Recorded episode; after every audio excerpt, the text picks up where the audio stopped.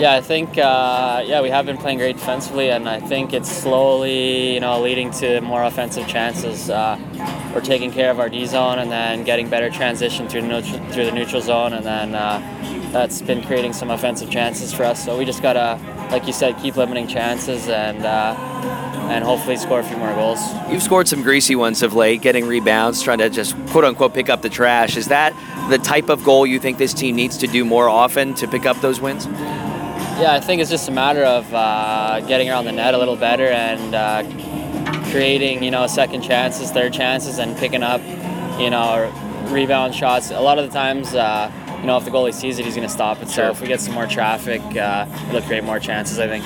As you look ahead to this next few week stretch, there are a lot of big North Division games this uh, this afternoon, of course, no exception. But uh, really, it seems like every game is a playoff game right now with the standings as close as they are. Do you like playing in the games where uh, you really don't need to look too far for motivation? Yeah, for sure.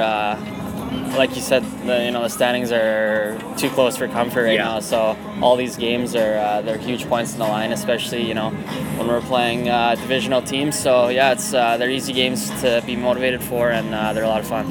Chris Reed has been, and we were going to talk to him, but ran out of time this afternoon. But uh, has turning it on offensively, he has been uh, a force back there. And I would imagine if you ask him, he's he's as surprised as anybody that uh, the pucks are finding the net. He's not a goal scorer by any means, but this year he really has has turned it on. Is it nice and maybe kind of indicative of how this team has been playing? It's not just one guy, it's not just two guys. Everybody can contribute in some way. Yeah, it's huge. Uh, I think Reader's uh, he's one of our best defensemen, and uh, he's really smart with the puck, and uh, he gets us out of our D zone quickly. And then uh, lately, he's been jumping in offensively as well, and uh, he's just a really smart player. And uh, you know, Dave McDonald too. He's been playing uh, pretty well, obviously defensively, but he's been uh, putting some points up too. So it's it's nice to get help from the D man, and uh, and uh, yeah, we're, we're an offense by committee, like you keep saying, Yeah, and right. uh, we got to keep scoring. I like superlative statistics, and uh, I happen to put one together, and it's probably uh, something you don't see or really care about that much. But the team is nine and one when you score a goal. Is, is there any reason you feel like you've got the magic touch? Uh, no, uh, definitely not. But it's obviously nice to help, and uh, you know, because uh, just because I score doesn't necessarily mean we're gonna win, unfortunately. But uh, yeah, it's nice to help out, and I think uh, I have, you know I have been having the year offensively that I'd like to have, but.